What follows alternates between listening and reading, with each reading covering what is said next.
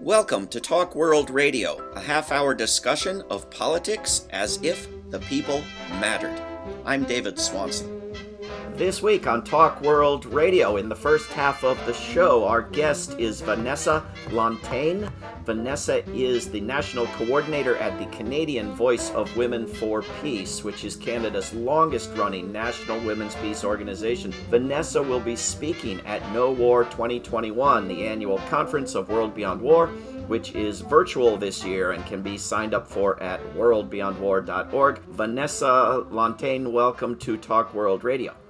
Hi, David. Thank you so much for having me on today. Thank you very much for coming on. So, how did you come to work with Canadian Voice of Women for Peace, and what are you all currently working on? Well, it's um, it was a little bit of a story. I mean, I had been working uh, in nonprofits in Tanzania and Ghana and Canada, and I was looking for new opportunities. And when I first came upon uh, Canadian Voice of Women for Peace, or as we call it, VOW, uh, I tried to look on the map where it was, and it ended up being about two blocks from my house, which was very convenient for me because I, I didn't want to commute.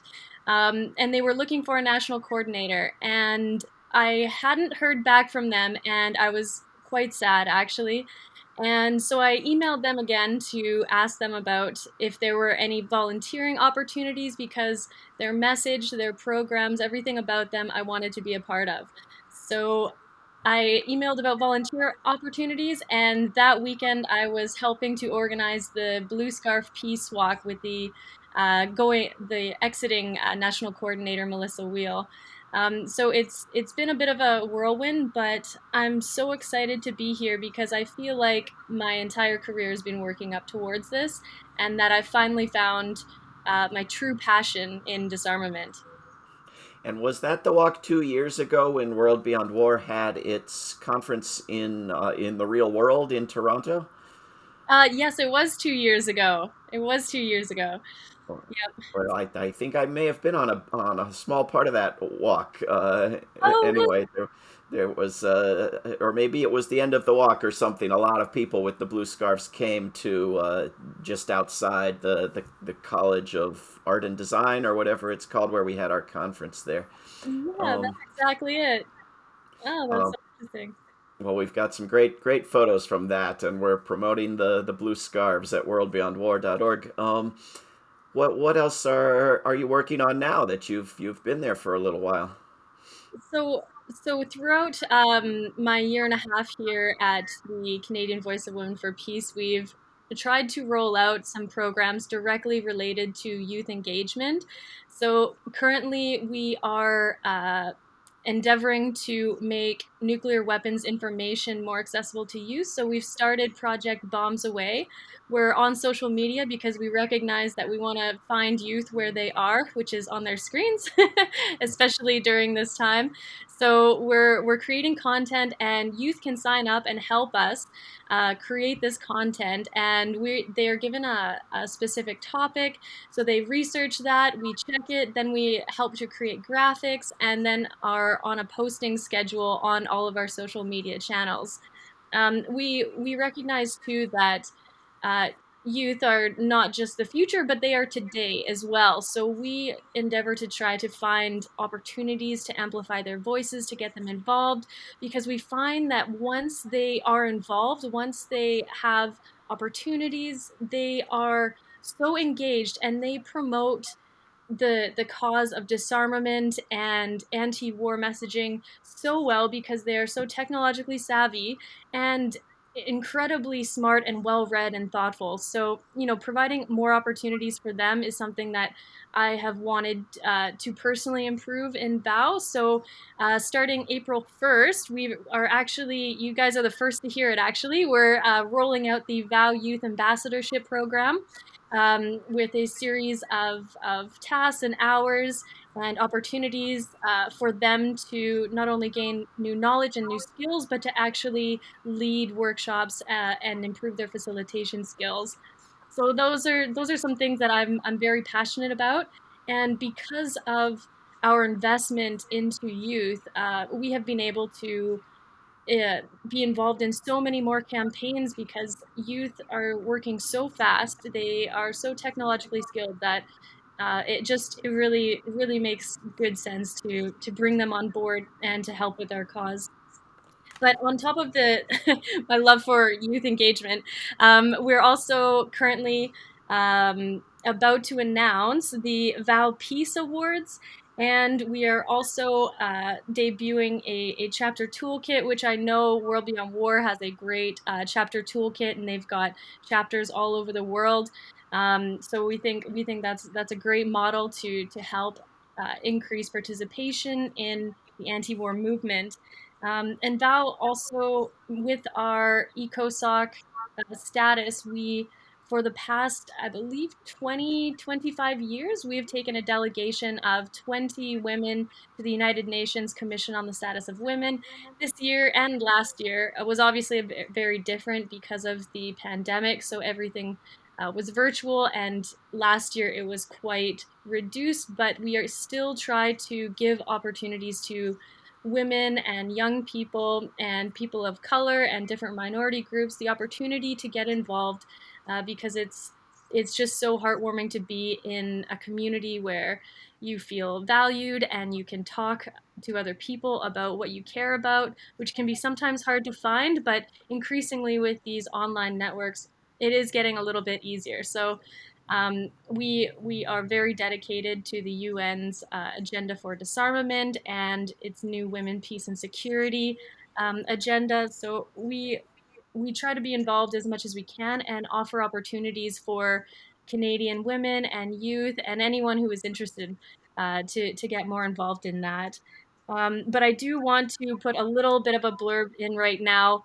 Um, uh, Canadian Voice of Women for Peace, along with World Beyond War's uh, new Canada coordinator, Rachel Small, who has been such a delight to work with, by the way, David. Um, uh, we are organizing events across Canada on the first day of the Global Days Against Military Spending on April 10th.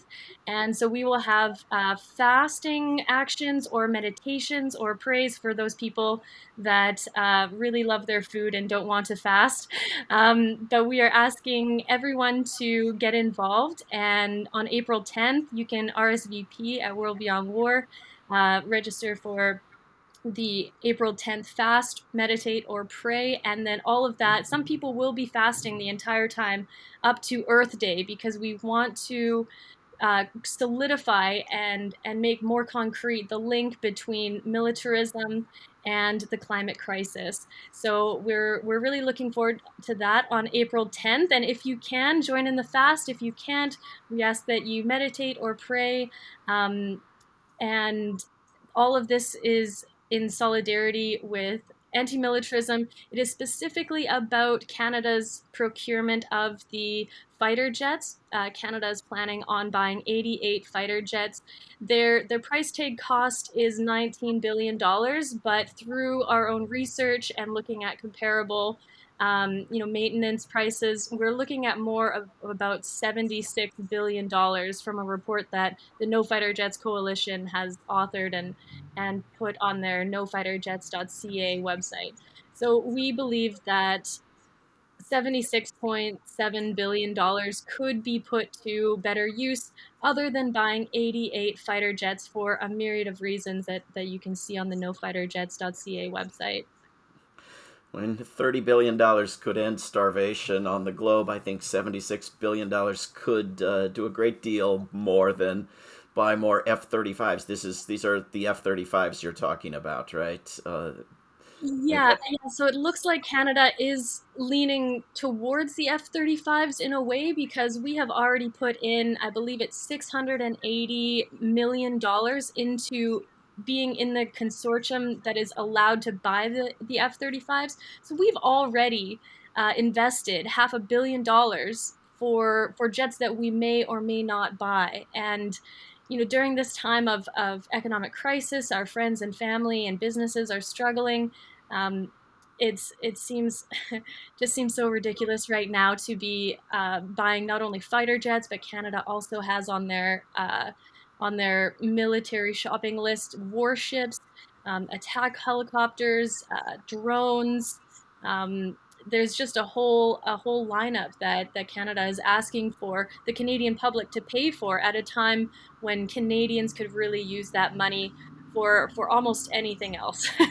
Healthcare yeah. education employment help um, the environment uh, you know job retraining all all of this. So so we believe that uh, that Canada should should really commit to the UN's agenda for disarmament and take concrete steps to diverting the military budget into programs and services that Canadians desperately re- need right now.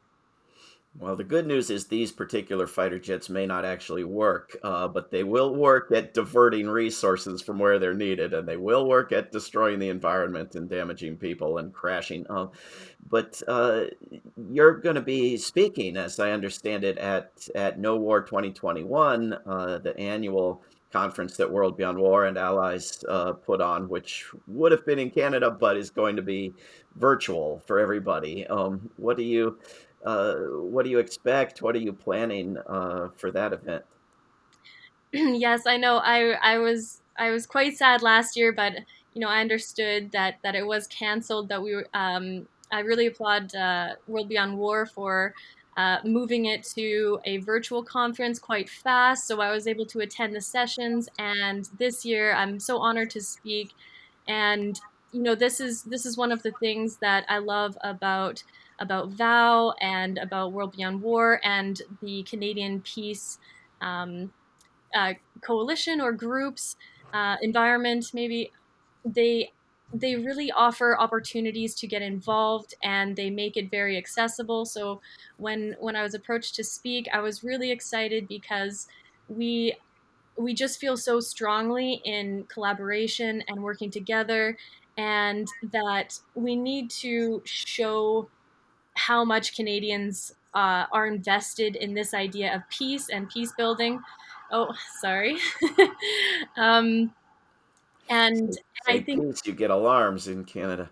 Yes, yeah, yeah, yeah. It's uh, I live I live right downtown, so there's there's quite a few that go go by, unfortunately. Um, but yeah, I think it's really important to to show Canada and Canadians, how much we're invested, because peace uh, and peacekeeping is such a large part of our national identity. And unfortunately, since the 1990s, uh, the amount of peacekeepers that we have in the world, I think we are around number 77th in the world with about 35 peacekeepers. Um, but we have uh, 100,000 in the Department of National Defense. Um, so, you know, the, the amount of resources that we're putting towards peacekeeping and peace and especially peace research. They're, they're Canadians um, unfortunately don't have um, the funding that war research has. So we are, yeah, we are we are really hoping to to flip the switch on that. Um, for instance, uh, I know that some VOW uh, members and, and volunteers in McGill um, they co founded the Students for Peace and Disarmament at McGill. So they are currently trying to get a letter with all of the student groups uh, refusing. Um, war research at McGill. So you know things are things are starting to happen, and I think the tide is starting to change. I think we were riding on this idea that that Canada is um, you know, dedicated and committed to peace, and that they put their money where their mouth is. But um, you know in the in the last couple decades that that has not really materialized. So so i think things are changing and we're happy to to partner with um, world beyond war and rachel and you know dozens of peace groups across the country in the canada-wide peace and justice network.ca so sadly we're going to have to leave it there. Vanessa Lanting, thank you very very much for coming on talk world radio Awesome. Thank you so much, David. Great to talk with you today. On the second half of the show this week, we will be talking about militaries and universities. Our guest, Leah Halla, is a third year bachelor's student at McGill University studying physics and political science and minoring in behavioral science. She works part time as the executive director of International Physicians for the Prevention of Nuclear War Canada and part time with her student union as a political campaigns coordinator. After moving to Montreal, Leah Halla co founded the Student for Peace and Disarmament Group, which aims to be a community for peace and justice and to end military research on campus. Leah, welcome to Talk World Radio. It's really great to be here with you, David. Thank you so much for having me. Uh, thanks for coming on. Thanks for what you're doing. Sounds terrific. What is what is the situation uh, with regard to militarism at McGill? Yeah, so McGill has a long history of doing research for the military. Um, what our group fo- focuses on is primarily what we call harmful militarism. Um, so less so the mil- less so the research funded by the military with medical pra- medical purposes or applications that, um, so to say, like have a positive impact on human health and equity and well-being but more so a focus on the contracts funded by the military that have a negative impact on equity and sustainability. For example, um, right now there's a contract with uh, funded by the Departments of Defense Canada as well as private military contractors Lockheed Martin and Bombardier that um, funds a lab that develops research to create bombs. Um, so that's a shockwave physics lab.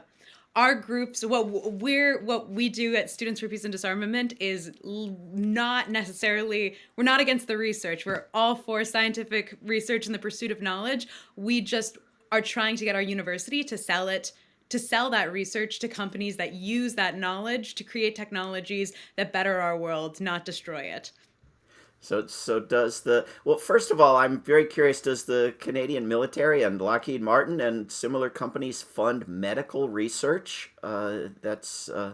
so not Lockheed Martin and not we haven't found any labs with um, that that have any direct uh, direct um, financial relations with medical research, but there have in the past been been uh, a, there has been a research funded at McGill's medical institutions for um, for I believe a treatment for blindness that disproportionately happens uh, in soldiers. So the in the past, yeah, the, the okay. National Departments of Defense has uh, has funded medical research. However, what we primarily focus on is um, research with what, what we call harmful military research, a coined a term coined by McGill students in in the 60s or 70s, I believe, that we've we've uh, come to use quite a bit.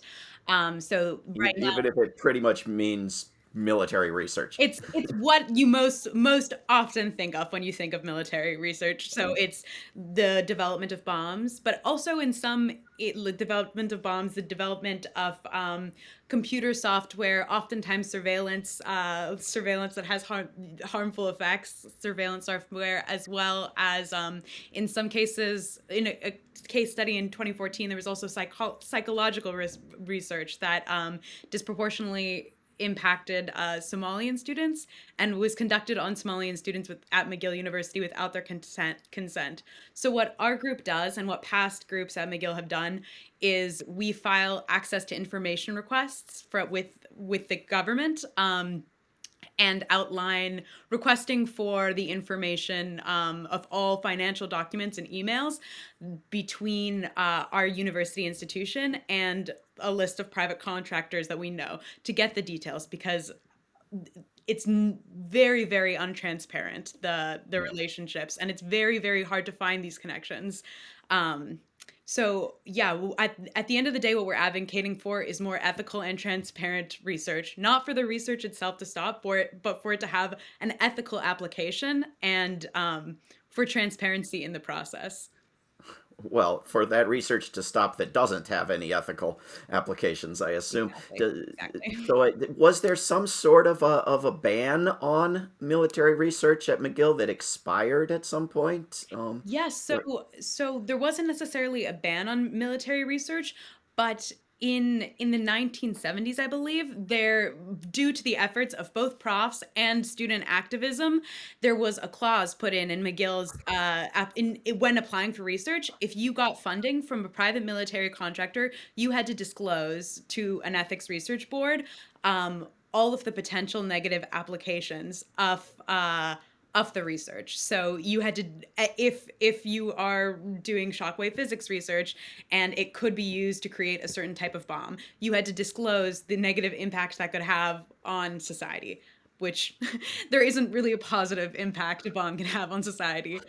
So so that that was a barrier that used to exist, and in 2009 it was removed.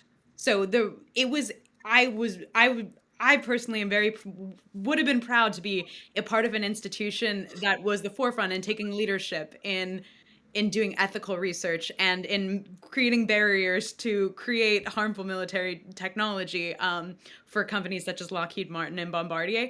However, we took uh, it was taken down under the like for the reasoning that no other institution had it. So right now, one of our current projects is trying to get a similar policy back in place because there's precedent for it. It has existed before. Um, yeah. So recently, what we've been doing is uniting our entire student union against, uh, like having making it so that our entire student union is united on the opinion um, that we are against harmful military research. So we've we've been doing lobbying work and policy writing within our student union, and it is officially passed that the McGill Student Union is against harmful military technology, both in campus, in Canada, and internationally. Um, so we're we've while while doing while working w- within our university we're also t- contacting other student universities all around the country sharing the policies we've written and the arguments we've uh, we've used so that they can also they can also implement a similar policy um, and st- every student pays a fee to be a part of their student union and that we also we also within mcgill student union now have allocated resources for this work to continue um, in the long term I, I would love to see a friendly competition among students at all the universities, not just in Canada, but around the world, including here in the United States. See who can get McGill's old policy uh, back in place first, uh, even if it's not McGill. Did do you have? Uh, I, I, mean, I'd love to see student groups and World Beyond War chapters and chapters of other groups working on that. Um, do you do you have a website that you point uh, students too where you've got the you know the model text and so forth? Most definitely. Our website is still in the works but right now it is mcgillpeace.com so and, and then uh, our group is called students for peace and disarmament but that's that's our current website domain so you can check us out. It's also linked to our facebook page at students for peace and disarmament. Um, but yeah right now we're still pretty we we just uh, after after a lot of hard work from many members of our group including maya garfinkel annika handel um, and from support from leaders in our student union um, our v- vice president external we have just succeeded in getting mcgill. So over the summer we're going to be doing work so that by september we're ready to tackle other other uni- help other universities in canada um, achieve that as well and become a national movement and ideally international in the long term. Um, yeah. So Did you say you're you are getting that policy back in place at McGill? we got it we now our student union is in favor so our student union there are members of our student union who sit on the boards where policies are made so now they are mandated to advocate for this policy over the next five years um, at minimum they are mandated in every in every meeting to to advocate for this policy to be in place. Wonderful. Um, are, are professors at McGill at, at all helpful or sympathetic? Uh, do you have any impact on what's what's taught at the university, and, and what do you what do you recommend to professors and to older peace activists uh, who aren't paying attention to what young people are doing? Professors have had in the historically have had a huge impact, and professors who have in the past used their platform make a huge ap- impact um, on on decisions that are made. Uh, in past years, I know there there was a professor. I'm forgetting his name, but he worked with a group of four McGill students to compile a report of all the research McGill had done um, over over the past, like from I believe the 1930s to the 1970s that had an impact on militarism internationally. It was entitled How to Make a Killing. Um, and that I think, I'm speculation, but I think that report being published is one of the reasons that that, that initial policy was put into place, saying that McGill had to have. Uh, uh, like had to have had to disclose any harmful effects because he he made direct links between really horrible things that were happening internationally and impacts on communities and how how McGill had re- had done research to make that technology possible. Um, and I think when students hear about it like most students I've talked to, as soon as they hear about it, they care and they're because it, it impacts us. You know, we're going to the, that university. We want research opportunities. We're there to learn, and you know, we're there to learn to create things to better our world. And none of us want to be a part of an institution or taking part in research that is funded by companies that are using our, that research to destroy the world we're living in. Like none of us want that. It impacts us, but before we stop there, like we need to know about it. And it's so difficult just to find that information. It's the process right now is so opaque um, and the information is really inaccessible. So I think, uh, yeah, step one is just is just learning about what the current situation is, which requires more transparency from our university.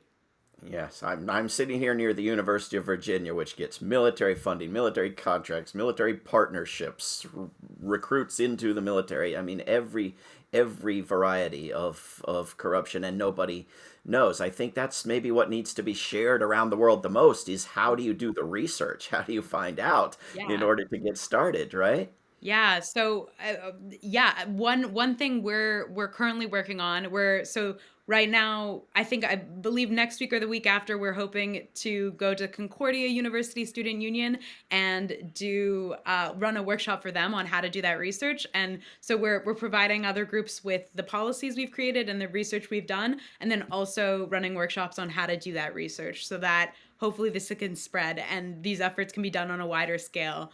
Um, and circling back to the question, I, I don't know if I fully answered it on professors' help. I think professors are the people who apply for these grants and professors at the end of the day choose well it backing up a little it it's a systemic issue that so much of the funding is like that there is so much funding from the Department of Defense from science as opposed to department like funding from departments of sustainability or different departments in Canada and abroad. It, it's a, it is a deeply systemic issue. However, professors can also take a major role in that transition towards finding alternative research research uh, funding sources and so yeah professors play a really key role in this change and making this change happen we, we've just got about a minute left. Leah Halla, how are you connecting, if at all, with the broader peace movement outside of universities? Do you think some of these active students will stay active to some degree as peace activists uh, post graduation?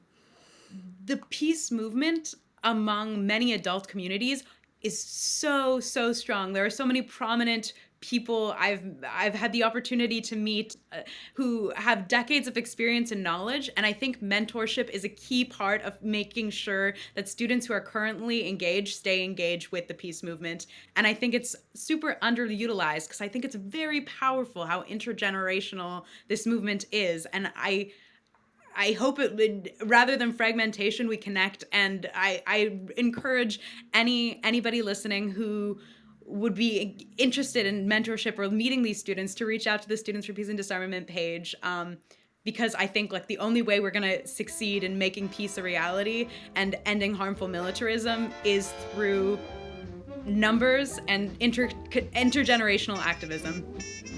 Wonderful. Uh, glad to hear it. We've been speaking with Leah Halla, who is Executive Director of International Physicians for the Prevention of Nuclear War Canada. Leah, thank you very, very much for coming on Talk World Radio.